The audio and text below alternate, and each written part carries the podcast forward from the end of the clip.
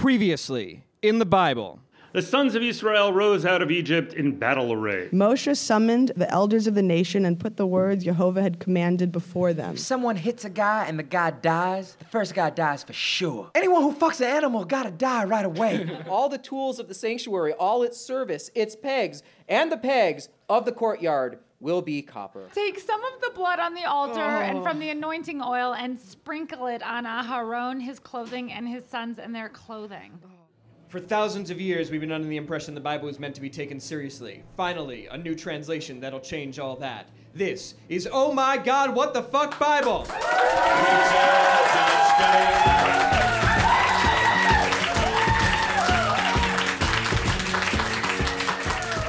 Welcome to episode 31 of Oh My God, What the Fuck Bible with me, David Tuckman, coming to you in front of a live audience at Beauty Bar in New York City. Give it up for yourselves. Packing this place out. Eth Munch on the show. A guest joins me and tries to read as many chapters as possible of my own personal translation of the Hebrew Bible while I make fun of it. And tonight, we're reading the eighth portion of Exodus, known in Hebrew as Ki Tisa and in English as You'll See. Uh, tonight is Monday, April 27, 2015. Uh, I don't know why we care, but I think people seem to think that's important on the internet, so I just said the date. Uh, as always, I want to thank Juicy for being our internet partner and posting the episodes semi regularly as soon as they go up. Um, and that's about it. I'm really excited for this episode, and I'm really glad that all you guys are here tonight. Um, the second half of Exodus is uh, what biblical scholars call boring. Um, and we're smack in the middle of it, and very luckily, uh, we have an awesome reader here tonight, and also uh, actual plot happens in this episode. So I'm really excited to bring him out and to hear things actually happening. Are you guys ready for your guest? So this guy, um, he is the uh, founding editor of a website called Unpious. He is uh, a big part of a crew of OTD or off the derech or of Jews, Jews who have kind of left uh, being very, very serious religious Jews. And most recently, he is the author of the amazing memoir, All Who Go Do Not Return. Give it up for Shulem Deen. Look at this book. This is a great book. Th- How you doing, Shulam? How are you doing today? I'm tonight? doing really well. This is really exciting. This is I, want to say Yeah. I'm among the people who think this show is an abomination. Oh my god, That's a good thing. Ew. That's what makes it great. You know what else is an abomination? Tell me. Uh, seeing your sister-in-law naked. I think. Oh God. Yeah. Yeah. Um, you thought I was going to say something else. Thank you so much. Why do you think it's a good thing that it's an abomination? Well, I think we should be irreverent wherever we can. I think we should uh, we should seek to undermine establishment wherever we can because establishment sucks and it's usually misguided. Um, and yeah, I think this is a great project. I think we need to rewrite the Bible and, and have fun with it. I think so. I think it's about time we finally had fun with this thing. It's been so dour and mean for so long. I think. Yeah. And there's a lot of fun to be had, as we'll see today. Um, I had some questions. Well, first of all, let's talk a little bit about your background. Um, So your book, "All Who Go Do Not Return," is a really affecting kind of amazing. Yeah, you're good. You're Okay. I- I- it's really an incredible story. You grew up uh, in New Square, in New York. Well, or you grew up grew in, up in Borough you grew up in Borough Park and then kind of came of age in New Square in New York Right. and were sort of excommunicated uh, from the New Square community in your 20s, I think. Is that right? I was 30. You were 30. Oh my God. I'm turning 30 in, a mo- in two months. So I want to pretend that 30 is still in your 20s. Um, tell us about the process behind writing this book. Where did it come from? the process. Uh, well, I wanted to write a book. That was the most important thing to me. Uh, I had to decide what kind of book I was going to write, and it. Uh, I had an agent who was willing to represent me for a memoir, Mm-hmm. and so I wrote a memoir. um, That's a good reason. I like that yeah, process. I, I, mean, it was a tough decision deciding to write a memoir because when you write a memoir, you have to. It's not just you're telling a story; you're telling your own story, and you put yourself out there in a way that I wasn't initially entirely sure that I wanted to do that. Uh, but I did make that decision, and, and I think it was a good decision. I, I mean, I'm I'm happy with what came out. Uh, it's been very well received, so I'm I'm yeah definitely proud of it. It's really uh, a very affecting and very well written book. It's, Well, thank it's- you. Your story is really. Um, I mean, I connect on, to it on a personal basis. I too was somebody who grew up in a in a very religious community and then kind of had to tear myself away from that community. But um, your tearing away was even more painful and more Right, and also hard. I was married and I had kids, and yeah, that that, adds considerably to the equation there. Absolutely. What, what I thought was interesting was just how um, cloistered the community that you came from was. Uh, you know, from my, it, it's funny because in my experience, I grew up modern Orthodox, a sort of cloistered community, but it's really strange. I mean, you kind of have the same structures and psychological constraints pe- keeping people in place, the fear of leaving, the fear of uh, not being part of your community anymore. Um, but for instance, I noticed that uh, one of the illicit movies that you watched was the movie Beethoven. Correct. yeah. Which That was uh, one of the first movies I watched. Yeah. yeah, which As an adult. Yeah. which is very funny because that was one of the first movies my parents took me to as a child. Oh, It's- yeah? yeah. That's really funny. It's well, a I'll tell you. I'll tell you the first movies I watched that I got on my own from Blockbuster when I had a uh, in the year 2000 when I got a uh, uh, laptop with a DVD with a DVD player. Yeah. I got Titanic and Big Brother with Adam Sandler, and I thought they were both brilliant. Has your I'm sorry, opinion, not Big Brother, Big Daddy. Big Daddy. Has your op- oh yeah, very very important difference. Has your opinion changed That's on my Big opi- Daddy? On Big Daddy, well, yeah, I, I watched it again. We ask the important questions here. on I watched it again years later, and I was like, this does not have the same impact. Yeah. Um, and I think we have that often when we, you know, if you read a book later in life Like that the you really loved, w- that that's one of them. Yeah. I don't know that I ever re- really loved the Bible, uh, but I certainly have a different perspective on it. But some, you know, usually you you read or you watch something as a kid, and later as an adult, you don't see the impact. I watched those movies when I was around 24, 25, 26. Mm-hmm. Um, and so I was a full grown adult when I first started watching movies w- in my home. And so 10 years, and so I was, in many ways, I was a child. Mhm. And so 10 years later, watching the movie over again, it's like, this is just stupid. I mean, happens to the best of us. I think one of the things that was interesting too is just where you know the process of you leaving was very interesting to me because it, it partly starts just with the radio. You, I mean, you're so disconnected to the outside world that in your community having a radio is forbidden. Right, Is a dangerous thing. I mean, you Yeah. listen to traffic reports. Yeah, I mean, there's I- an illicit thrill. The, first time I, I, yeah, the first time I turned on the radio, I think it was Curtis Sliwa. I don't know how many people are familiar with him, um, the Guardian Angels guy, and he's a right wing person. He was talking about a guy he called Alan Dirty Shirt, so I had no, I, no idea who, who he was talking about, but uh, he was probably talking about Alan Dershowitz, and he was Yes, angry at so. him for some reason. Um, but it was I was mesmerized by traffic reports and by you know there's a mattress sale in Paramus and there's a there's a I mean, mattresses are expensive. It's Yeah, It's I mean, hard I- to get a good mattress. I'd deal. never bought a mattress before, but it was just it was really captivating. There was you know a, a sale in a car dealership in Lodi, New Jersey. That was like, it was incredible. And you know the car stuck in the left lane on the Brooklyn Bridge. That, that stuff was like you know there's a world out there, and that was I I really was taken by it. Yeah, I mean, i- i- it's funny because if you keep somebody that cloistered, it's really hard to restrain curiosity once you start to get an inkling of it. You know, um, and and part of what's so interesting about your process is that you you're just searching for the answers. You're just trying to find the truth. Like there's a moment where you go to the rabbis and you're criticized for asking these questions. correct. And like and I experienced a similar kind of thing where you're criticized for suggesting that this stuff hasn't been answered already. Um, which is is infuriating and not a great way to keep people in line. Yeah. I remember a seminal moment for me was I asked a question uh, to a rabbi, and he told me that the Rambam says that there's no answer. Right. And that's and I was the like, answer. well, and that's supposed to be the it. answer. That's supposed to be an answer. That's not an answer. right. Well, f- number one, that's not an answer. Number two, the Rambam lived what close to a millennium ago. Right. um, how is that relevant to a world in which we have, have made so many advances in what we understand of the universe? Uh, the Rambam might have been a genius, was a genius in his time, but well, what does he have to offer on matters of theology or philosophy or the natural sciences for a person in 2015? Um, yeah, I mean, he didn't Um, have Tinder. Ex- There you go. Yeah, no, I mean, he I- cer- I think he certainly couldn't be writing listicles for BuzzFeed and exactly. like that. you never know. Those 13 articles of faith. These are like the Yeah. yeah. top That 13 articles of faith from You the 90s. You would have to spice it up a little bit, make Yes, it a little exactly. more, you know. throw a meme in there. throw a yeah, that, that could be your next project, you know. What if I told you God is no age? Um, I think you won't believe what the fifth commandment, what the fifth principle is.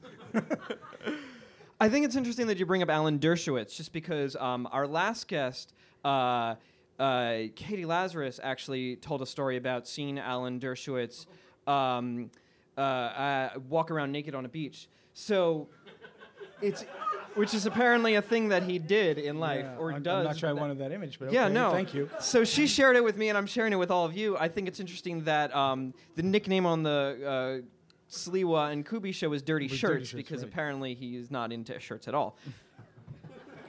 Yeah. I think um, so. One of the things that I asked all my guests about is I, I want to know where you are right now in terms of religion because I think it's interesting just to have that perspective as we go into reading this Sure. wacky book. Uh, I, I'm not a religious person at all. Uh, I, I don't. I don't. I have no. I do not believe in anything that. Uh, I do not believe. Like I, I don't subscribe to any idea of belief. I, I have trust, and I have trust in. One of the things I trust in is is science, because science is proven and science has gained my trust. I'm not a scientist, but I know that you know if I get into a car and turn on the ignition, I know it will turn on. Right. And so I've come to trust science. Um, you know, I know if I get into an airplane, it'll fly. Because God is carrying it. Uh, well, that's that's some people would say that, but you know, I, you know, and but I don't believe anything beyond that. I don't, I don't, uh, I have no religious or spiritual orientation right now. So, what is your understanding with that in mind of where the book that we're about to read? Where does it come from? Well, I think it's it's uh, a really important founding literature of not only not only the Jewish people, but uh, the whole Judeo-Christian tradition, uh, the whole Abrahamic faith tradition, uh, which includes so much of the world, probably a huge part of the world. And half of them haven't read it. Yeah, well, you, yeah. Maybe that's a good thing. Yeah. we'll see. Do you, is there a story in this massive tome of text that sticks out to you or a character that you identify with? That's an interesting question. I've never thought of that. A character I identify with in the Bible, Yeah. in, in the five books of Moses, in or the, the, entire Tanakh and all of it. the entire Tanakh. You can Uh, even go I mean, I would have to think of some of the badasses. Um, You got your Korah. You got your Asa. yeah, yeah, yeah, maybe. But, you know, interestingly enough, I, I think there's something about David. There is. There's something about David because he was, I mean, he was a really, really flawed person. Yes. and yet he was also a tremendous person as, Mhm. as an individual he was uh, there was something just really human and, and incredibly i mean we don't know who wrote psalms but but we have a tradition that david was an incredibly creative person and whoever did write psalms and attributed it to david clearly thought that appropriate Yeah. um, and the psalms are are are just incredibly beautiful on on any level clearly somebody is just they're I can't out wait to heart. mangle them. Yeah. Um, I think there's tremendous value in some of the bi- biblical literature, even Absolutely. as as infused as it is with religious feeling. Yes. I think, I mean, they- they're really incredible, uh, just faith based stories. They're incredible. What to me, in my understanding now, are just epic adventure stories, and then there's a lot of stuff that should not be in it. Yeah. Um, I think, well, are you guys ready to read the Bible? We've been talking about it so much. Are you ready, Shalom? I absolutely am. All right. So this is just to give you some context. Um, the Hebrews left Egypt. Uh, all of Egypt was pretty much destroyed. Uh, God gave a bunch of rules to Moses on the mountain, or there was a massive, what seemed like volcano on Mount Sinai. God gave a bunch of rules and then just kept talking for a really long time, and he's still talking. This is Torah, a loose translation, Book 2, Names, Part 9, When You Take, Chapter 83, in which there's a census. Uh, and if you're following along in the normal text, Exodus 30, 11 to 30, 16. When you take a head count of the sons of Israel, Jehovah said to Moshe, everyone must give an atonement for his soul while you count. That way, there's no plague during the census. A reasonable thing to fear during a census. Certainly. You remember the census plague of 2010. Ex- right, right. Good point. As they pass by for the census, each will bring half a shekel of the holy shekel. Is there any other kind? A shekel is 20 gera. The half shekel will be a tribute to Jehovah. Everyone 20 years and older who comes for the counting will give a tribute to Jehovah. If there's one thing God needs, it's money. The wealthy can't give more than a half shekel, and the poor cannot give less, as the tribute they bring to Jehovah to atone for their souls. So, my father is a tax attorney, and he likes to refer to this verse as proof that God is a supporter of the flat tax. Huh. Take the atoning silver from the sons of Yisrael. Um, it calls out that this is from the males over 20, so clearly sons is accurate here.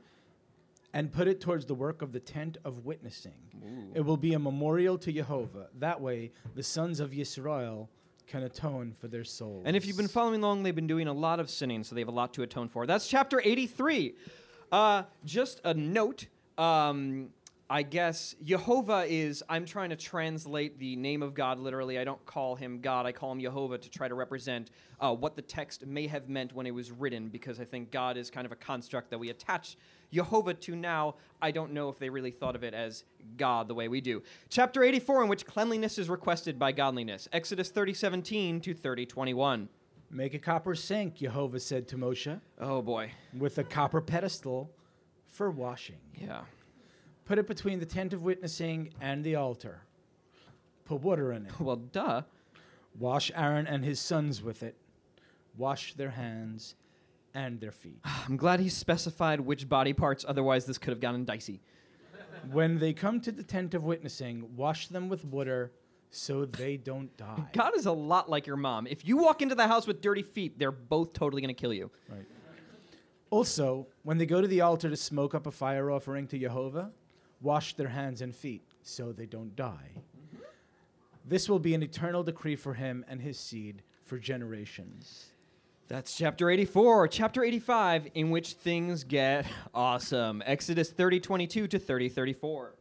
Take some head spices for yourself, Jehovah said to Moshe. Hell yeah. 500 of pure myrrh, Yeah. 250 of smelly cinnamon, Uh huh. 250 of cannabis. Yeah.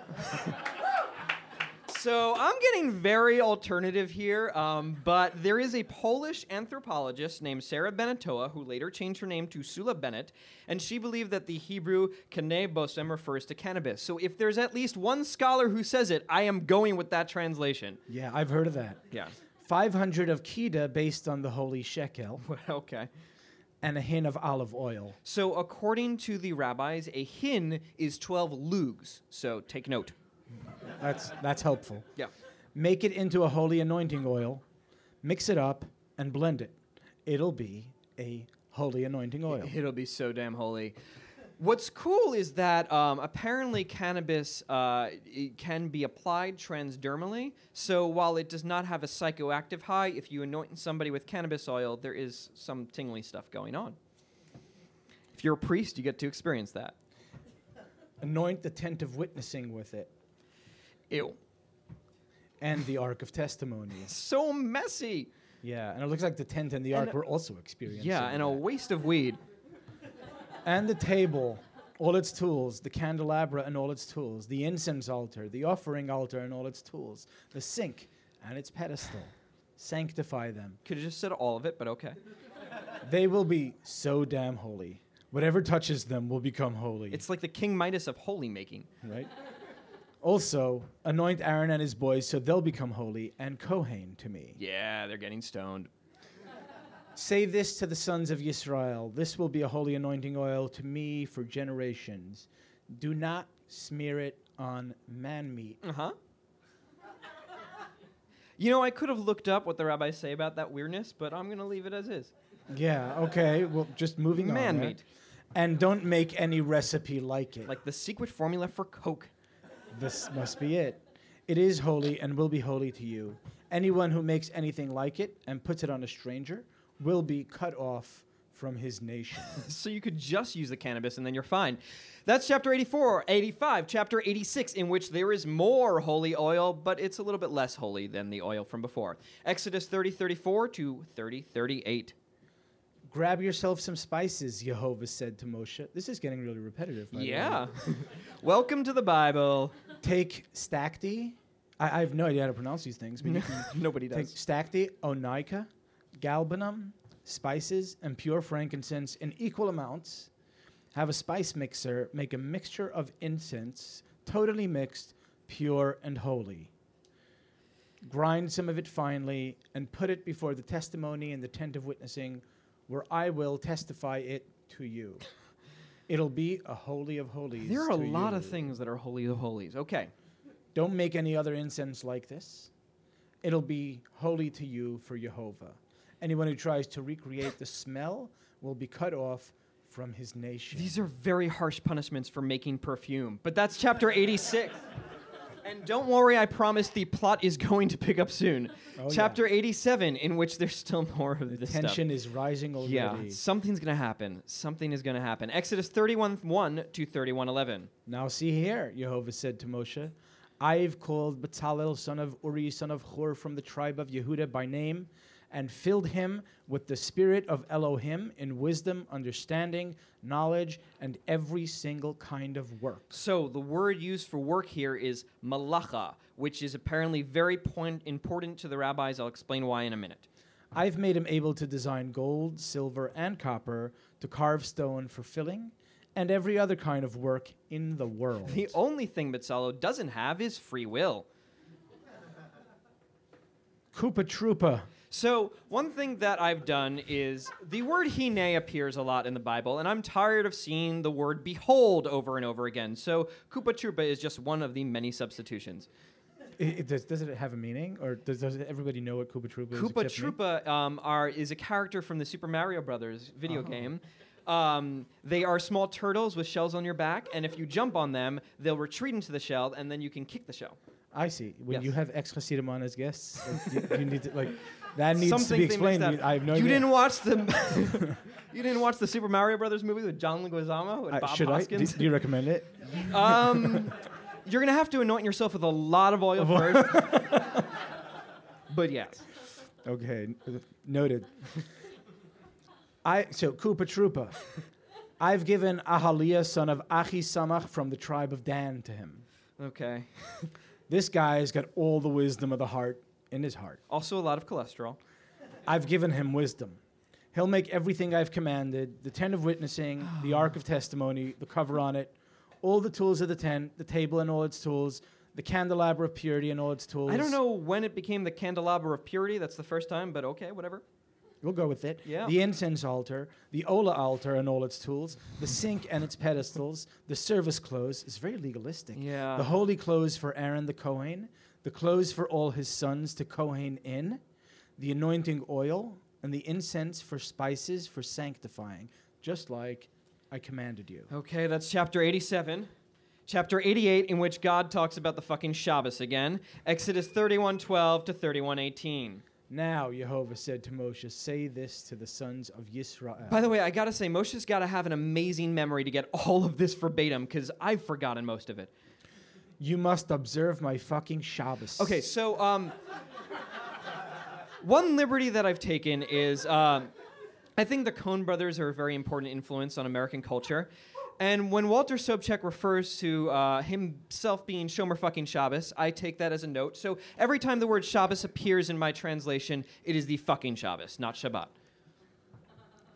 This is the gospel of Walter Sobchak. Observe my fucking Shabbos because it is a sign between the both of us for generations, so you know I am Jehovah who sanctified you. This is like the eighth time he's talking about this thing. Guard over the fucking Shabbos because it is holy to you. Its profaners must die right away. But the death penalty is new. Interesting. But we've seen some dying before. Yes, yeah. we have. The soul of anyone who does work during the fucking Shabbos must be cut off from within the heart of his nation. So, the word for work here is again malacha. The rabbis, over the thousands of years that they had to worry about this, um, decide that because the same word is used when describing the work of the tent of witnessing or the sanctuary, um, the word work here must refer to all of the things that are done to make that, which is what where most of the prohibitions for the Shabbat come from. Um, in the actual text, the only real prohibitions are against doing work, whatever that means, and carrying a fire. You'll do work for six days. Um, five, thanks unions for desecrating God's word. The seventh day is a holy, Shabbatty fucking Shabbos to Jehovah. Shabbat Shabbaton. Anyone who does work on the fucking Shabbos day must die right away. the sons of Yisrael must guard the fucking Shabbos to make the fucking Shabbos for generations an eternal covenant. It is signed between me and the sons of Yisrael forever. Because for six days Jehovah made the sky and the ground. On the seventh day he rested and resold. Mm-hmm. Not his shoes, but his soul. When he was finished talking with Moshe on Mount Sinai, Jehovah gave him the two stone tablets of testimony inscribed by the finger of Elohim. So, very curious. This is finally the tablets, the traditional representation. You see Moses carrying them around, and they have the Ten Commandments on them. Um, but it doesn't say here that they have the Ten Commandments on them. Um, it kind of seems more like it has everything we just read, going all the way back to chapter 47 of this podcast. This is chapter 88, so that's like 41 chapters. The bulk of which has mostly been uh, directions for building and making clothes.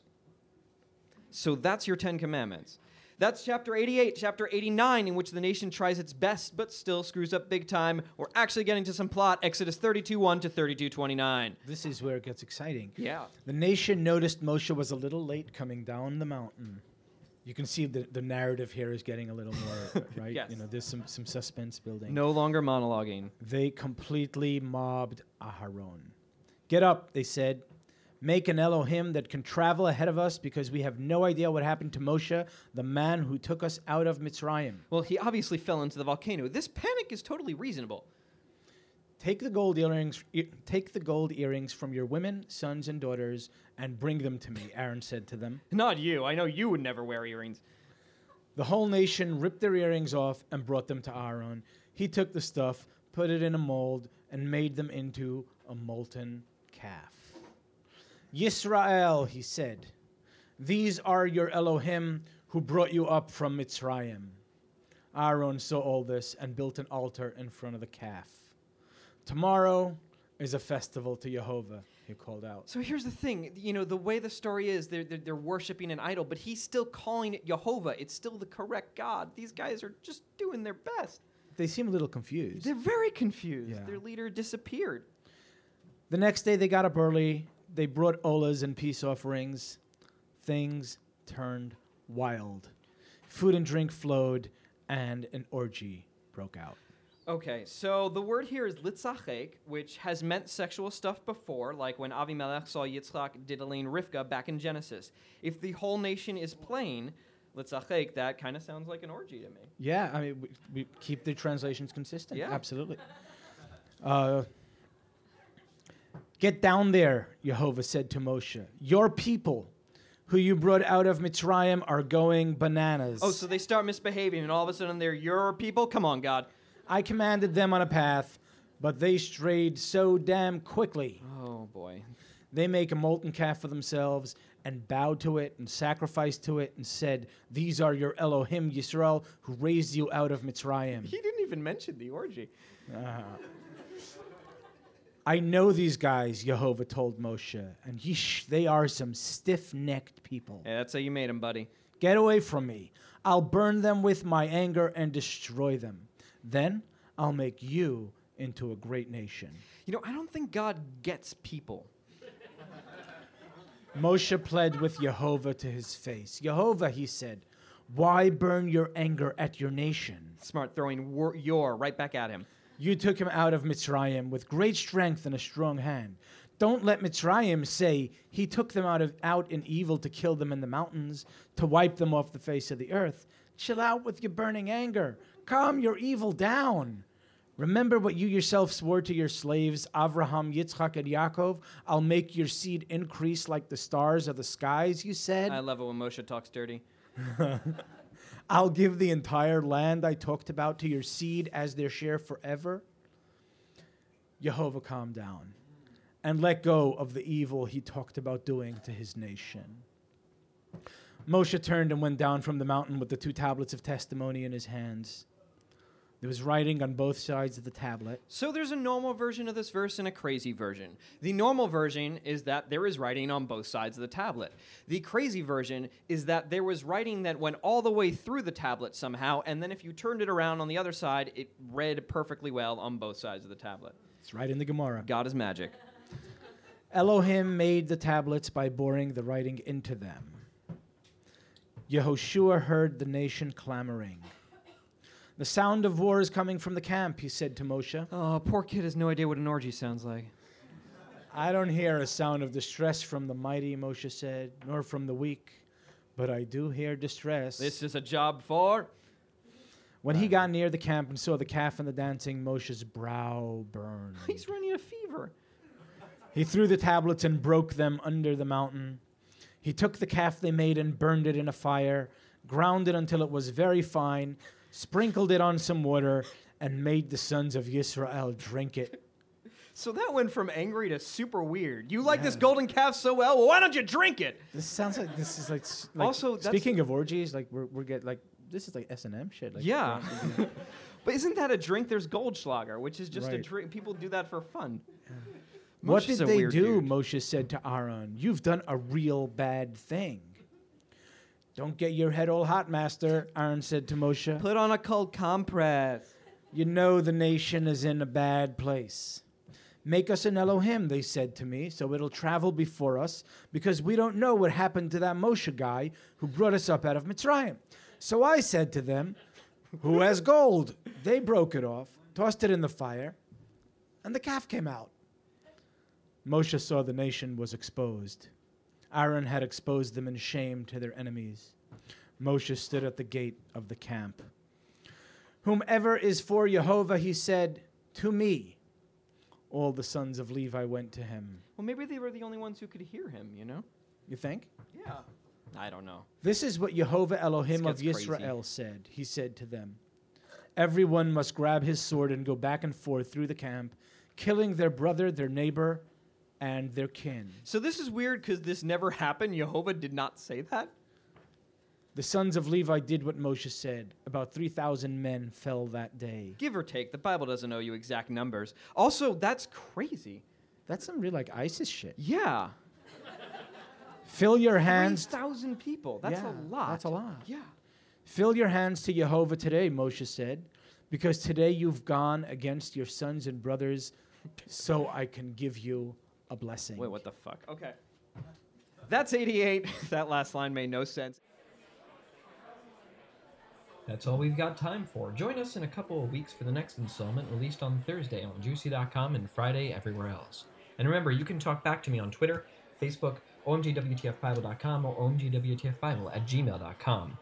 Uh, if you like the show and want to check out a live recording, the next one is, well, we don't know exactly when it's going to be, but it might be at Beauty Bar on May 25th on uh, Memorial Day, that is. Uh, if the bar is open, pay attention to the Facebook page, Twitter feed, and email list in order to find that out. The following show is the Big Fat Exodus finale. That's going to be on June 22nd at 7:30 p.m. at Beauty Bar, our old haunt. If you like the show, please rate and review it on iTunes. It really helps. And be sure to always, always listen, because next time in the Bible, Show me your glory, please, Moshe said.